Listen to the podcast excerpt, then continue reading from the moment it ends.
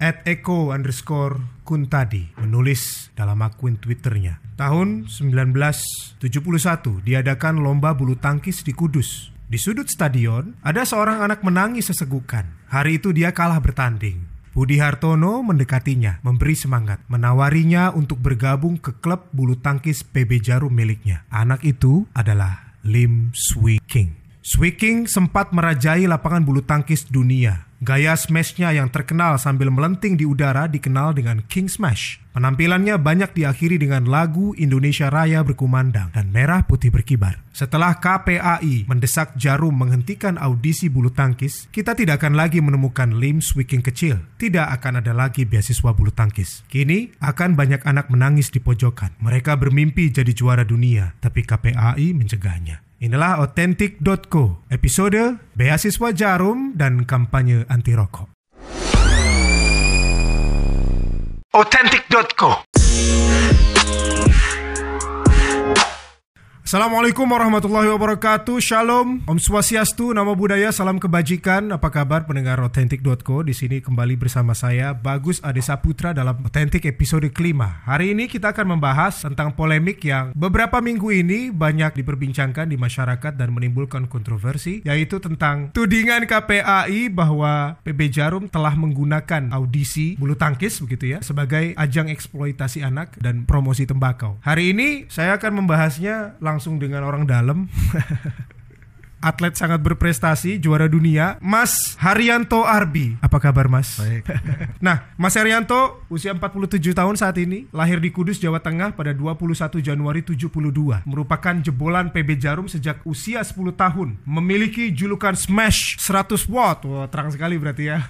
Kemudian prestasinya, juara Hong Kong terbuka tahun 94 dan 95, juara All England tahun 93-94, juara Jepang terbuka tahun 93-95, Taipei Master tahun 93-94, kemudian Asian Games, juara bergu dan perorangan tahun 94, juara di kejuaraan dunia tahun 95, kemudian juga juara Piala Thomas tahun 94, 96, 98, dan 2000. Saat ini setelah pensiun dari dunia bulu tangkis terjun menjadi pebisnis di bidang alat-alat olahraga. Wow, luar biasa sekali prestasinya dan ini ya bintang tamu yang legit hari ini untuk berbicara tentang bulu tangkis Indonesia. Kita sudah mengikuti beritanya, ada polemik sebenarnya dari KPAI, Komisi Perlindungan Anak Indonesia dan Yayasan Lentera Anak YLA yang memberikan pernyataan bahwa PB Jarum melalui audisi-audisinya telah menggunakan anak sebagai medium eksploitasi karena ada penempatan logo di sana. Kita akan bahas itu. Pertama pertanyaan saya, bisa dijelaskan nggak apa sih sebenarnya yang diberikan atau bagaimana pengalamannya dalam pendidikan bulu tangkis PB Jarum itu? Kalau kita dapat beasiswa itu, jadi semua itu fasilitas kita dapat seperti tempat tinggal, makanan, Hmm, hmm. kesehatan, mau sakit kayak apa pun akan diobati sampai sembuh, kepelatihan, pertandingan baik di dalam maupun di luar negeri. Hmm, hmm. Kalau ipun semua sudah menang masih dapat bonus juga. Jadi memang semuanya ditanggung ya. Ya, Mas? biasanya sih banyak keluarga-keluarga yang nggak mampu. Contohnya di saya ya. Iya, Kalau iya. sudah masuk PB Jarum itu biasanya dibilang tuh wah tanggungannya udah hilang satu.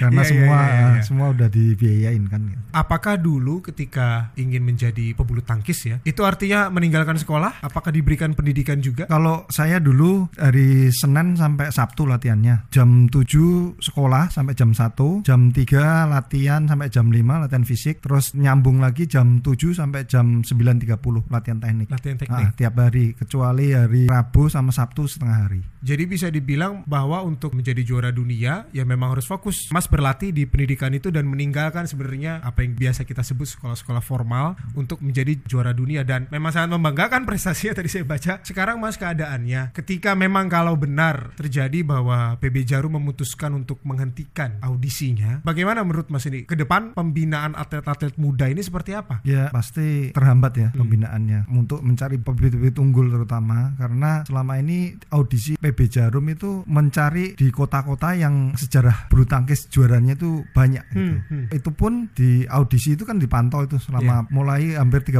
tahun ini audisi itu pun baru Kevin sama Leo yang Iya. bisa mentas gitu loh. Jadi kalau lihat dari situ kan sulitnya untuk mencari juara dunia itu memang nggak gampang gitu. Dari ribuan yang diaudisi itu kan nggak semua jadi kan. Iya. Itu sulitnya. Bahkan kan dengan ada audisi saja kita sulit mencari bakat. Apalagi kalau memang nanti tidak ada audisi. Sebenarnya audisi ini kan cara aja kan. Jarum melakukan talent scouting di kota-kota gitu dengan secara lebih mudah. Tapi apakah ini berarti pendidikannya pun dihentikan? Bukan kan? Hanya Bukan, audisinya saja kan? Iya. Oke, kalau pendidikan tetap berlanjut tapi tidak ada audisi, kesulitannya apa? Pemantauannya takutnya itu kalau pendidikannya terus jalan, pembinaannya jalan. Hmm. Yang ditakutkan kan bibit-bibit itu tidak terpantau lagi gitu Oke, loh. Banyak yang bisa nggak terpantau dengan adanya audisi aja cuma dapatnya tuh juara dunia cuma beberapa gitu loh kan. Apalagi tidak ada gitu. Kalau dulu Mas Arbi ketangkepnya sama Jarum itu melalui audisi, daftar atau apa? Kalau saya dulu kan memang asli dari Kudus. Hmm. Sebelum masuk PB Jarum itu ada PB Champion. Hmm. Nah, saya dari PB Champion. Biasanya memang setelah dari PB Champion masuknya ke PB Jarum gitu. Kalau Mas melihat polemik yang ada sekarang ini, ada wacana dari KPAI bahwa PB Jarum melakukan eksploitasi. Ini kan term atau istilah yang menurut saya pribadi pun sebenarnya kurang tepat. Menurut Mas apa apa sikap Mas terhadap istilah yang digunakan kalau dibilang eksploitasi anaknya datang dengan orang tuanya kok.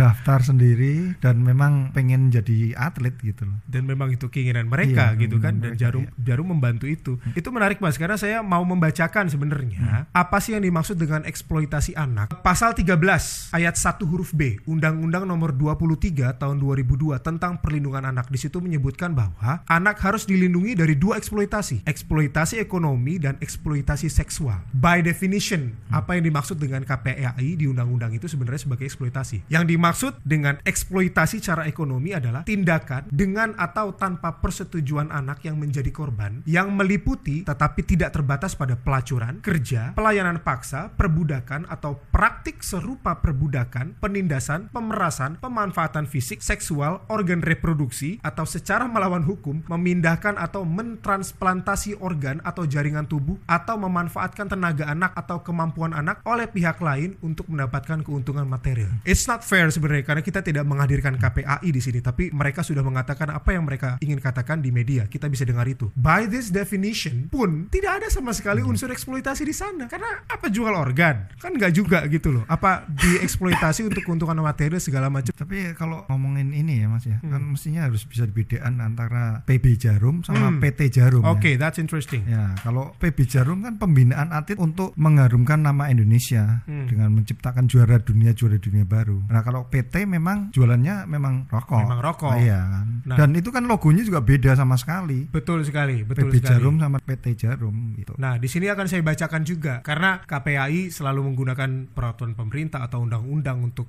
melegitimasi sebenarnya pernyataannya. Di sini disebutkan dalam peraturan pemerintah tentang tanggung jawab sosial dan lingkungan perseroan terbatas atau CSR. Apa sih yang sebenarnya boleh aturannya bagaimana kalau misalkan perusahaan rokok memberikan CSR karena PB Jarum ini kan salah salah satu CSR dari PT Jarum. Oke, yang harus dikendalikan pertama adalah promosi produk tembakau. Apa yang dimaksud dengan promosi produk tembakau? Maksudnya adalah begini, memberikan secara cuma-cuma potongan harga, hadiah produk tembakau atau produk lainnya. Nah, ini kan sebenarnya tidak terjadi. Yang tidak terjadi di audisi-audisi tersebut. Apakah di audisi tersebut ada misalkan stand rokok atau misalkan ada logo rokok Jarum kan itu tidak terjadi di sana. Jadi menurut Mas ini apa yang terjadi pada KPI sehingga mereka bisa menyatakan bahwa ini ada eksploitasi padahal mereka tidak turun ke lapangan misalkan. Ya kalau dibilang ada eksploitasi terus dengan adanya kaos itu bisa mempromosikan jualan Ah. rokoknya perusahaannya kan gitu. Kan jauh sekali sama sekali nggak ada. Saya umur 10 tahun sudah di PB Jarum. Hmm. Udah pakai kaos itu. Latihan juga dekat di gudang rokoknya semua. Dan di PB Jarum juga ada larangan bahwa atlet tidak boleh ngerokok. Tuh. Kalau ketahuan rokok ya dikeluarkan. Oke. Sampai sekarang pun saya nggak pernah nggak ngerokok sama sekali gitu loh. kan kalau dibilang ditakutkan nanti dengan kaos itu anak bisa berkeinginan untuk merokok kan nggak ada sama sekali gitu loh. Contohnya kan saya sampai sekarang juga nggak ngerokok kan gitu. Ini menarik. Beasiswanya dari foundation yang dibentuk oleh perusahaan rokok kepada atlet, tapi atletnya pun kalau ketahuan ngerokok dikeluarin. Kalau menggunakan logo IKA itu ya di mana sebenarnya promosi tembakaunya? Tapi gini ya mas, kalau KPAI nyari-nyari kesalahan ya memang ada salahnya gitu loh. Tapi kan harus dilihat lebih banyak manfaatnya apa ruginya gitu loh dengan adanya PB Jarum ini. Saya rasa semua juga kalau lihat dukungan masyarakat juga berarti kan memang manfaatnya lebih banyak gitu loh. Baik, baik. Di sini ada hal yang unik saya tangkap dari cerita Mas bahwa mungkin salah satu kampanye anti rokok terhadap anak yang paling efektif yang pernah dilakukan di Republik ini justru oleh Jarum. Karena Mas Harbi dari umur 10 tahun sampai sekarang nggak ngerokok. Enggak, kakak saya juga ada kan Astom Ardi sama Edi Hartono sama juga nggak ngerokok. Lim Suking juga sama nggak ngerokok. Tuh, dengerin deh. Coba kita memandang hal ini secara jernih ya, kita tahu dulu, kita korek dulu, baru bisa kita lihat bahwa kampanye anti rokok itu nggak bisa lo cuma pakai slogan di sini dilarang merokok enggak. Kampanye anti rokok itu harusnya gaya hidup dan itu dilakukan ditanamkan oleh PB Jarum da- Oh, dengan pendidikan-pendidikannya itu. dengan latihan di PB itu ada peraturannya jadi sampai sekarang juga kita nggak sama sekali nggak ngerokok Dengan begitu harusnya KPAI belajar untuk kampanye anti rokok terhadap anak justru ke Jarum, Mas. Iya, dengan logika seperti itu betul kan? Ada nggak yang mikir gitu ya?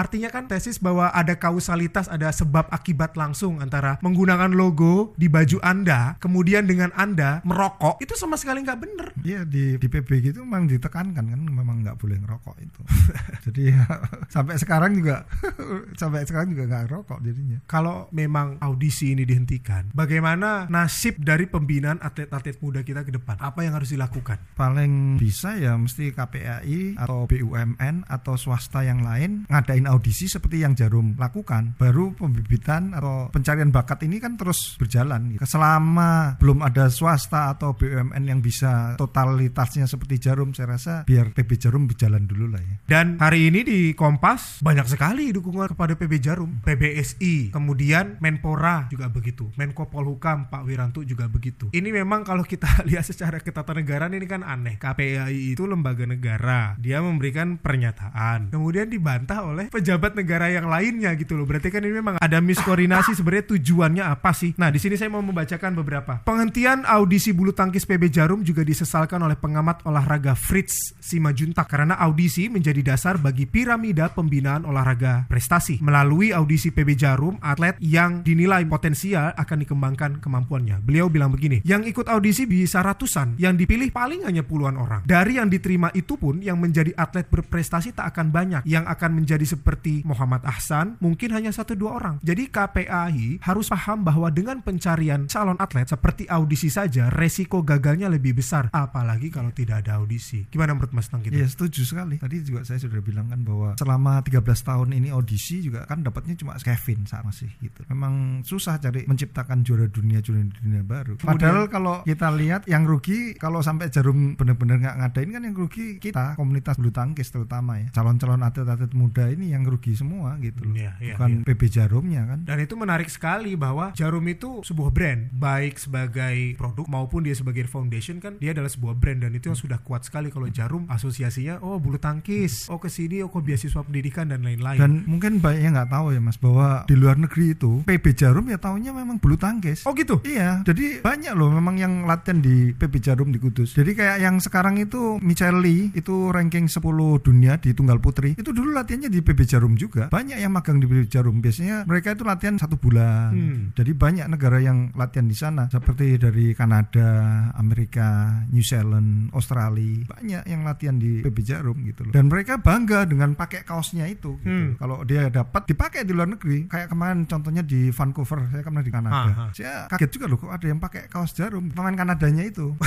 Terus saya tanyain dia bilang dia baru pulang dari jarum, bangga pakai kaos jarum loh. Kenapa? Saya bilang itu karena dia merasa itu jarum dia latihannya bagus, programnya juga bagus, terus pengarahan pengarahan apa eh, untuk bersosialisasinya juga bagus gitu loh. Makanya dia bangga dengan kaos itu dan tahun depan dia akan datang lagi gitu loh. Hari ini Jarum mendapatkan dukungan yang sangat banyak dari masyarakat. Kemudian di sisi lain KPAI mendapatkan hujatan yang banyak juga sebenarnya. Banyak orang yang ujuk-ujuk gitu ya ingin membubarkan KPAI. No no no no no no. Kita butuh KPAI. Kita butuh anak-anak Indonesia dilindungi. Kalau itu sih harusnya sebelum KPAI melarang ini, harusnya dia udah ada solusinya dulu gitu loh. Hmm, itu menarik. Iya. Itu menarik. Kalau belum ada solusinya ya biarkanlah audisi ini tetap berjalan. gitu. Iya ya. Dan harusnya menurut saya dua ini jogres harusnya. KPAI dan PB Jarum ini harusnya kerjasama bukan saling menghentikan satu sama lain gitu loh. Bukan saling kalau kata Kaseto baper-baperan gitu. Ini nggak boleh sebenarnya gitu loh. Justru harusnya KPAI mendorong anak-anak kita untuk mengembangkan bakatnya, mengasah kemampuannya melalui ajang-ajang yang diadakan oleh Jarum misalkan. Itu kan harusnya yang dilakukan. Nah, PB Jarum mas. ah sorry. PB Jarum. Ah, itu tuh. takutnya dipelintir Ah, lagi takutnya nanti Jarum. dipelintir lagi. Wah, PB jarum apa kan segala macam. Persatuan Bulu Tangkis. Ya, ini Jarum. sangat menarik, Mas. Ini membuat saya berpikir lagi bahwa begini, KPAI itu ada karena undang-undang tentang perlindungan anak, kemudian lahirlah KPAI ini. Sementara PB Jarum sejak 50 tahun lalu tidak ada undang-undang yang memayunginya, tapi dia berjalan. ada. Oh, ada. ada, ada. Apa Apa tuh undang-undangnya, undang-undang keolahragaan kalau nggak salah. Keolahragaan. Ah, jadi swasta harus dilibatkan untuk membina olahraga. Membina Kalau- olahraga, kalau di situlah salah. jarum masuk. Eh. Ya artinya jarum itu kan umum kan, tapi jarumnya sendiri kan ya karena dia bukan lembaga negara Iya, gitu iya. kan. Tapi dia telah mencetak banyak sekali juara dunia. Di sini ada poin yang menarik bahwa Badminton World Foundation atau BWF yang bahkan melarang adanya unsur rokok dalam olahraga badminton pun berkata bahwa PB Jarum tidak memiliki asosiasi dengan rokok. Iya memang betul. Tidak- Bahkan BWF-nya pun menyatakan Iya. bahwa ini tidak ada asosiasi Iya. dengan rokok. Heeh. Contohnya kan kemarin Blibli Indonesia Open. Ah, itu ah. pertandingan salah satu pertandingan terbesar di BWF ya, Ya. yang diadakan di Jakarta. Itu Jarum Federation buka stand di situ nggak ada masalah BWF. Padahal BWF juga keras kalau soal Terhadap rokok, ah, ya? terhadap rokok. Jadi- kan dulu pernah PT Jarum yang ngadain pertandingan. Ah, ah. Kan itu nggak boleh udah. Jadi nggak nggak ada hubungannya sih mestinya sama PB Jarum atau Jarum Foundation ini. Kalau memang tidak ada hubungannya lalu apa yang terjadi sebenarnya? ini yang sebenarnya kita pertanyakan gitu loh. Kenapa audisi ini sudah berjalan 10 tahun, kemudian baru hari ini tiba-tiba sadar tentang penggunaan logo itu. Padahal tadi kata Mas Arbi dari zaman Mas Arbi kecil tahun berapa tuh? 80-an itu logo sudah nempel di badan anak-anak itu dan itu sudah terjadi sekian puluh tahun. Kenapa baru sekarang? Mungkin kan kalau lihat itu katanya kan surveinya. Ha, ha, ha. Bahwa kita yang mantan-mantan pemain ini disurvei juga gitu loh.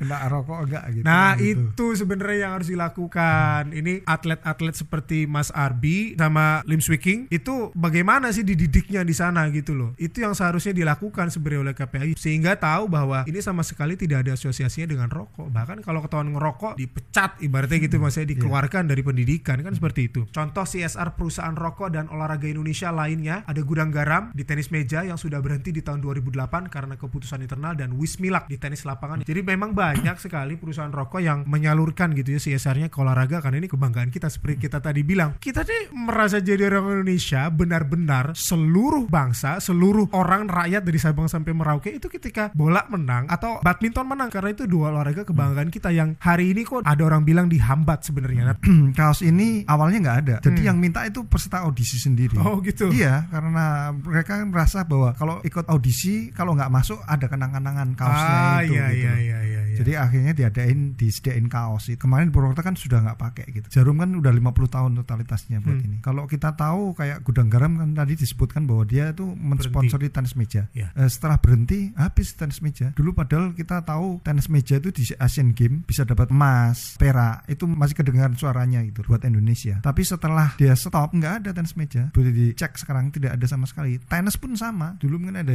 Basuki dengan Bismillah pertandingannya kan nggak ada juga udah habis. Nah yang eh, komunitas bulu tangkis takutkan kan itu. Kalau Jarum sampai istilahnya tadi ngambek apa apa di stop semua, kita yang rugi. Indonesia yang rugi, bukan Jarumnya gitu loh. Mungkin Eh. banyak yang nggak tahu juga. Oh, apa tuh Dulu Mas? kan kayak Olimpiade kan bulu tangkis kan dianggap sudah ada, Ah. cuma dengarnya itu bisa dicoret kalau bulu tangkisnya ini tidak berkembang. Oke. Maksudnya negara-negara lain itu kan selama ini kan cuma Asia, Eropa aja gitu loh. Oke. Ya kan. Pernah kedengaran bahwa bulu tang Olimpiade di bulu tangkis bisa dicoret nih kalau tidak berkembang gitu. Nah, PB Jarum itu memfasilitasi untuk berkembangnya negara-negara lain. Contohnya itu kayak Brasil itu diundang untuk latihan di PB Jarum selama satu bulan sebelum waktu itu ada kejuaraan dunia junior di Jogja. Jadi mereka difasilitasi untuk latihan di PB Jarum dulu. Oke. gitu. Setelah itu, setelah kejuaraan dunia, PB Jarum masih memfasilitasi negara-negara yang mungkin di zona Amerika itu ya, yang kurang begitu populer kan. Mhm. Dia diadakan kayak pertandingan-pertandingan mereka sendiri gitu loh, difasilitasi lagi setelah kejuaraan dunia. Karena mereka kan tahu setelah kejuaraan dunia itu kan mereka mungkin yang negara-negara itu kan baru babak pertama kedua sudah pasti kalah kan. Nah, dia diadain lagi pertandingan sendiri sampai kayak begitunya PB Jarum untuk bisa mengembangkan bulu tangkis di dunia. Ini Betul. informasi yang sebenarnya orang-orang gak banyak tahu Mm. gitu loh bahwa ya Indonesia nggak bisa jago sendiri Indonesia atau Cina atau segala Mm. macam nggak bisa jago sendiri tapi Olimpiade mensyaratkan harus ada beberapa negara gitu ya Iya, kira-kira yang master dalam bulu tangkis sehingga dia bisa dipertarungkan di Mm. ajang Olimpiade. Mm, betul. Saya punya data dari jarumfoundation.org tentang CSR-CSR yang telah mereka lakukan. Kita di sini bukan untuk mengambil side, saya mendukung ini, saya mendukung ini, bukan itu. Bahwa KPAI punya perannya sendiri dalam melindungi anak sesuai dengan undang-undang. Begitu begitu juga dengan PB Jarum punya perannya sendiri dan kedua peran ini seharusnya tidak sama sekali dibenturkan. Itu setuju Mas ya? Setuju. Bulu tangkis sudah dipromosikan oleh atlet-atlet tenis papan atas loh. Hmm. Jadi bulu tangkis itu dimainkan oleh Rafael Nadal, Ah, Serena Williams, Venus Williams, terus siapa lagi ya? Pokoknya yang papan atas semua tenisnya. Dia mempromosikan bulu tangkis gitu loh. Berarti kan ini bulu tangkis akan terus berkembang, terutama di negara-negara yang mungkin tidak ada sejarahnya bulu tangkis. Seperti di Spanyol kan sudah kemarin si Carolina Marin sudah dapat Hmm. medali Olimpiade di tunggal putri. Padahal sejarah bulu tangkis Spanyol kan tidak ada gitu loh. Sedangkan kita kalau audisi aja dihambat kayak gini, kita bisa ketinggalan nanti. Cuma nanti kita bisa ngomong, oh iya dulu kita pernah jadi ini. aduh Tapi- jangan sampai. jangan sampai. jangan jangan sampai kita nanti Iya. jadi penonton gitu Iya, pernah zamanku tuh nanti Iya. dia bilang gitu lagi.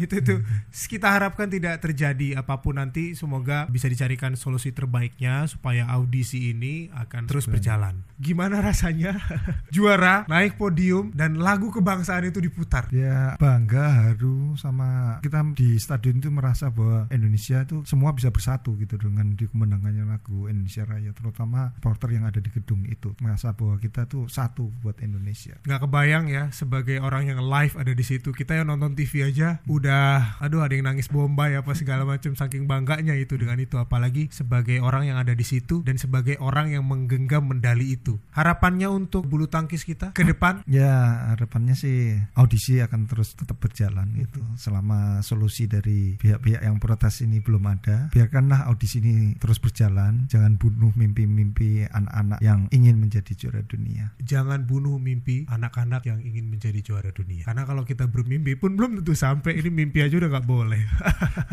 oke terima kasih sekali Mas Arbi atas waktunya sukses untuk bisnis alat-alat olahraganya sukses juga untuk karir lainnya dan sampai jumpa lagi Makasih. makasih. ada Twitter atau Instagram yang bisa di add main di sosial media apa Main, mas main. di share Kalau di Twitter Arbi Smash. Arbi Kalau- Smash. ah, Kalau di Instagram Haryanto underscore Arbi. Oke itu siapa yang ngasih title Smash 100 watt Boleh cerita nih? boleh nggak apa-apa Jadi dulu waktu di pertandingan di Malaysia, saya lupa pertandingannya, pokoknya di Malaysia, Rashid Didik kan jago kandang di sana, Ah. nggak nggak ada yang bisa ngalahin. Waktu itu saya sama Adi B. Wiranata masih ingat. iya iya Nah itu dia sebelumnya kalah, waktu hari itu kalah, malamnya ketemu saya si Rashidnya itu. Mhm. Nah pagi kita ngobrol-ngobrol pas sarapan pagi, saya bilang bahwa ah, kamu sih smashnya 5 watt.